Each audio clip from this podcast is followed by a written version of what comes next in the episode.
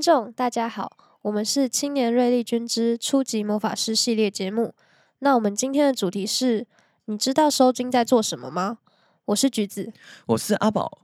很多人都知道收金，也有人会利用收金来解决问题。但是其实很多人对收金是挺陌生的，所以希望今天能透过简单的介绍，让大家认识收金。今天的内容会分为五部分来讲。第一部分我们会讲收金介绍，第二部分是收金的历史，第三部分是收金的门派，第四部分是人与收金，第五部分是收金准备及注意事项。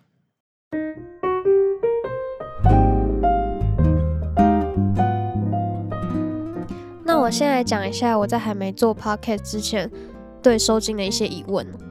我一开始对收金的印象其实是。他们有可能遇到一些现实比较没办法被解决的问题，或是去一些比较阴的地方，像是夜冲啊，或是医院等等。他们被不好的东西跟着，那原因真的是这样吗？等等，我们在后面的部分可能会找到答案。那再来，我们来讲收惊的介绍。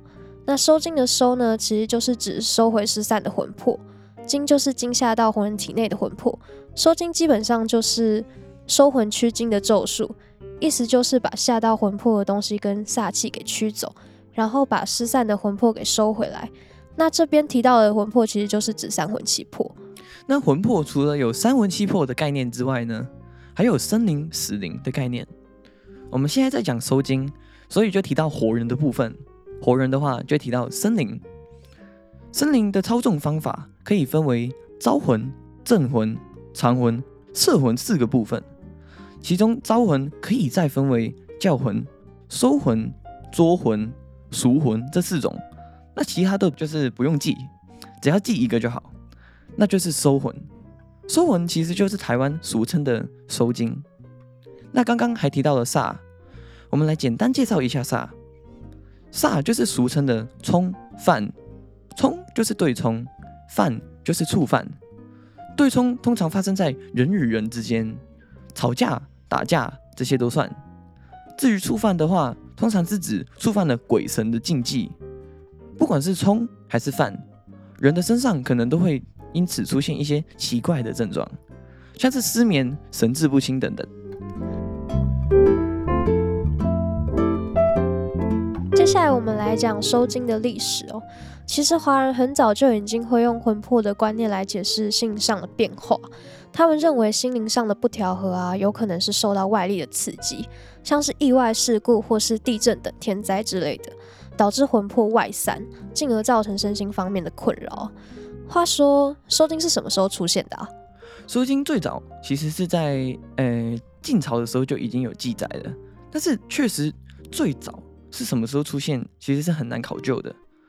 那葛洪的《抱朴子》里面呢，有一句话是这样子讲的：“人有咸鱼。”皆知己身自有魂魄，魂魄分去则人病，尽去则人死。故分去则术家有居禄之法。那这段话的意思呢，大概就是不管是什么人都知道自己身上是有魂魄的。那部分的魂魄离开身体的话，人就会病。那如果所有的魂魄都离开身体，那人就会死了。所以如果部分的魂魄离开身体的话，那其实还有救。术家可以用居禄之法。那所谓的居禄之法，其实就是操纵魂魄的方法，来帮助人们把那个魂魄收回来，帮助他们恢复正常。那我们从这段话就可以知道，就是这本书在晋朝的时候写的嘛。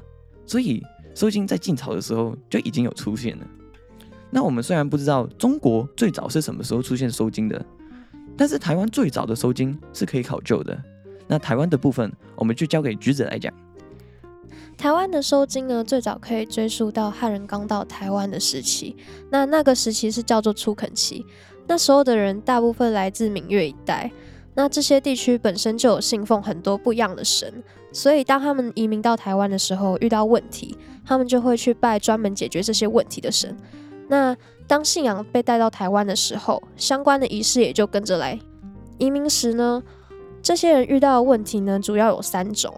第一种是航海问题，当时航海技术不好，常常有很多人因此丧命，所以他们就会去拜一些航海神，像是妈祖啊、玄天上帝之类的。而成功到台湾的人，就会在台湾建造信仰。感谢神明保佑他们顺利抵达台湾。那其他两种分别是生病，还有原住民跟汉人的冲突，所以像是瘟神王爷啊、关公这些神就很受欢迎。经过这段时间，民间宗教的力量日渐普遍，收金这个仪式也被带到台湾。面对恶劣的环境，他们也可以选择用收金来解决问题。那在日治时期呢，总督府觉得收金这件事情是一个迷信，所以禁止人民收金。那收金的人越来越少，导致收金的行业越来越少。台湾光复之后，政府虽然没有去干预，但是收金的生意还是还蛮不好的，也没有专业收金的地方。每个地方其实只有一两个人会收金而已。那要收金的人可以请会收金的人来自己家里收金，但大概从两千年开始，去收金的人越来越多，收金的行业越来越热门。要收金的话，就一定要去有收金服务的场所去收金。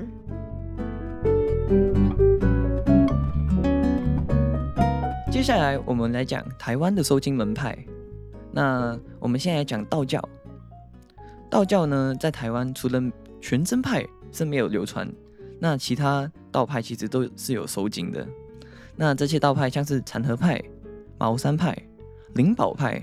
吕山派、山乃派、正一派等等，那不同的门派，他们都有不同的收惊方式。我简单的统整了他们收惊会用的东西，也就是他们的法器或者是方法。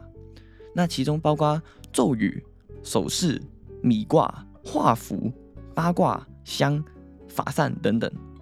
那通常在一个门派里面呢，不会用到所有东西，因为我刚刚讲的至少有七个。那他们可能只会用其中的一两个东西，像是他们可以只用手势跟米卦，或者是说只拿香跟法扇。那在这些门派之中，吕山派的来源是最完整的，传承也是最完整的。那但是不管是哪一个门派，只要它是道教的门派，基本上它都有它一定的规定还有程序。接着我们来讲民间信仰。现在在台湾民间的收金习俗啊，他们其实没有分门派，但是他们有分收金的方法。那早期收金就是有分至少三种。那第一种是咒语式，第二种是符籙式，第三种是香米式。咒语式呢，它就是用念咒或者是心中默念咒语的方式来帮人收金。第二种呢是符籙式。福禄寺呢，他会用画符、烧符这些方法来帮人收惊。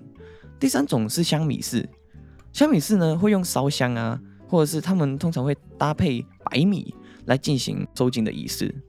但是长期发展下来，他们互相影响，那彼此之间呢，其实已经没有很明显的界限了。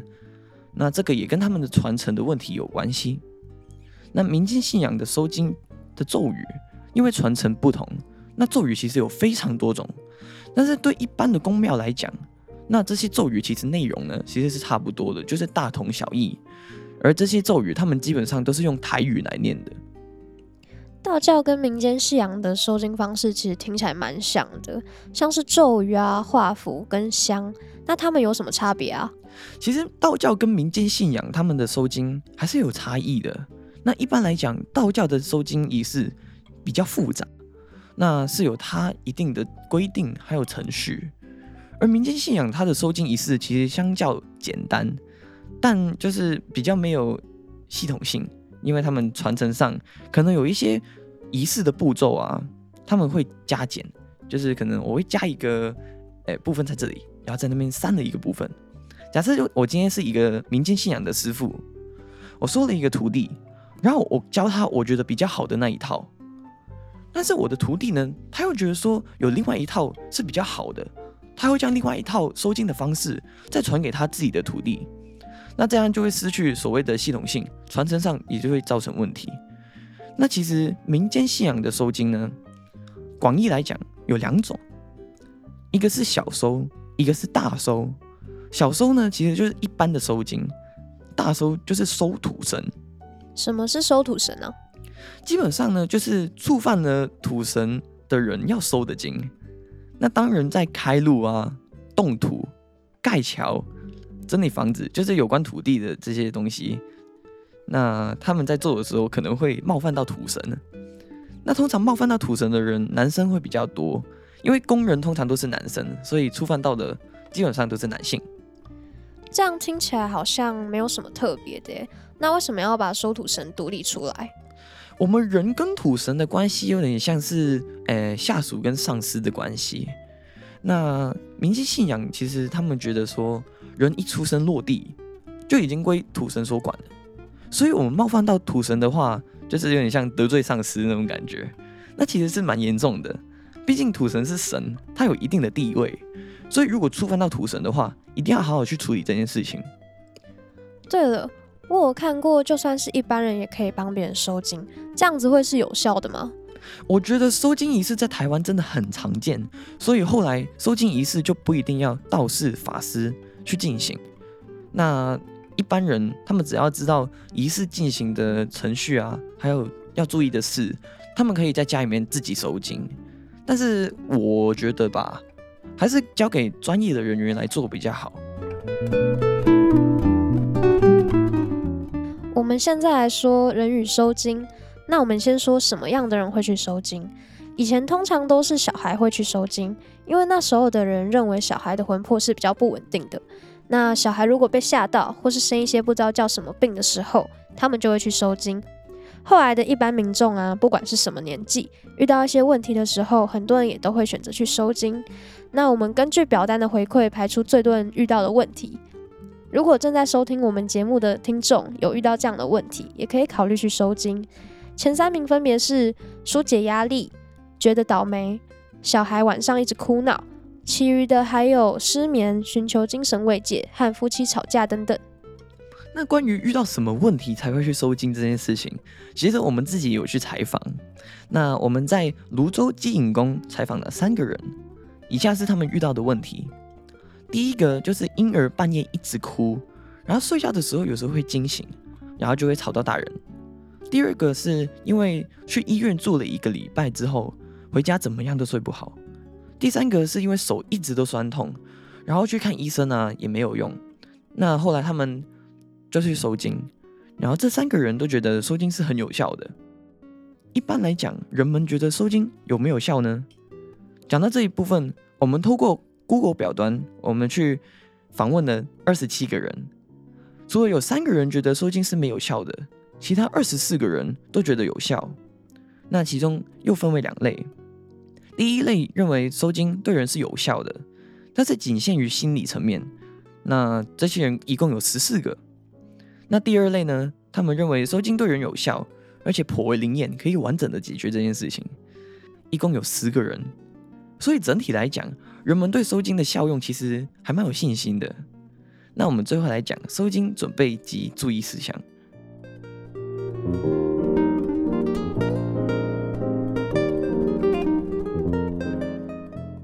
那去收金要准备什么东西，还要有什么注意事项呢？其实去收金是不用准备任何东西的，只要人到就好。那如果本人当天不方便去的话，就可以请人帮忙拿衣服去收金。那这种其实算是比较新的收金方式。那这种方式是只要有衣服就可以了。被收金的人可以不用自己去收金，可以让别人帮忙把自己穿过的衣服带去。那那件衣服其实就可以代表他本人。那收金之后，自己再穿上那件衣服就好了。但是要注意，有些宫庙呢，他们是不提供用衣服收金的，所以去之前一定要先问清楚。哎，话说这些服务是免费的吗？哎，其实这样说不完全正确，因为这些宫庙啊，他们通常会在入口或者是一些明显的地方放一些功德箱，然后让人投钱进去。那根据本人的意愿去选择你要投多少钱。所以金额其实没有限定哎。对啊，你想要投多少就投多少。哦，原来是这样。诶，那你有收金的经验吗？我小时候好像有被收金过的经验，但我只有一点点印象。那你可以大概讲一下你收金的故事吗？呃。我那时候跟我家人一起去夜市，那夜市里面有一间小小的庙，那就是里面有一座还蛮小的桥，那走过那座桥就有庙方人员帮你在背上和衣服上盖个章，其实整体体现下来是还蛮酷的。那你呢？我本身没有收过惊，但是我在找就是这次 podcast 的那些资料的时候，我是有更了解收惊啊。那因为我以前在香港，那在那个地方其实没有什么人会提到收惊，就是没听过。我是来台湾之后，我才知道有收惊的。那虽然我本身就是在道教的家庭长大，那可能是因为是全真派吧，所以就没有接触过收惊。所以听你这样讲，香港是没有收金的吗？我觉得应该有吧，只是可能换了个名字，或者是不流行。然后我又没有接触这样子，一般大众是不知道的。那话说，外国是有收金的吗？诶，在西方的文化啊，它是没有跟传统的收金相对应的仪式，但是他们有类似的概念，像是基督宗教文化中可能会有一些宗教的仪式，可以祈求保护跟驱邪，还有有些人在面对很大的压力的时候，他们会寻求心灵上的支持，他们也会去祈祷或者是参与一些宗教的活动。对了，既然你没有收过经的话，那你有听过什么收经的故事吗？有诶，我觉得这个故事还蛮玄的。那这是关于台湾某间高中的灵异故事。这间高中的女生宿舍位于一栋发生过命案的大楼。我们现在讲这栋大楼发生的命案。在这间学校啊，有一个患有成骨不全症的学生。患有这种病的人俗称玻璃娃娃，他们骨骼很脆弱，很容易受伤，即便是一般的碰撞也很容易严重骨折。在两千年九月的某一天，这个男同学接受朋友的帮忙，让朋友抱着他下楼梯，但因为当天是下雨天，他朋友就不小心滑倒了，那这个男同学也因此受了重伤。本来他意识还是很清楚的，但过了不久。他就离开人世了。二十年之后，这间学校的女生宿舍搬到了这栋大楼的五楼。刚开始其实也没什么特别，但是后来在这个宿舍住的女生，渐渐的就发现，在深夜之中，常常觉得自己有被监视的感觉，甚至有一天被关上的门莫名其妙被用力的推开。发生这件事情的房间，他的房号就是五零五号。在这间学校有一个男高中生，他的身份是一个道士，他住在男生宿舍，所以当他听说女生就是在讲这件事情的时候，他就去解决这个事情。但是在过程中，他因为没有遵守一些科仪的规矩，他擅自做法，然后上天就惩罚他，所以这个问题其实没有被根除，只是暂时解决了。那当这个小道士啊，从高中毕业之后，这间房间又出现了奇怪的事。在二零二三年，陈同学跟他的同学入住了五零五号房。有一天，房间突然间出现了一阵腐臭的气味，但是大家都不知道气味是从哪里就散发出来的。当陈同学走出房间，他要去洗澡的时候，他的室友就闻不到那个气味。可是当他回到房间的时候，那个腐臭的气味又回来了。于是他就觉得说有一只腐臭鬼跟着他，然后他就跑去收金。那在收金之后呢，他就解决了这件事情。但这间房间的问题啊，依然存在。这听起来是一件还蛮玄的事情诶。我觉得很酷的是，他的室友竟然也会闻到。那有没有可能是因为这栋大楼本来就有问题，所以才会发生这些命案？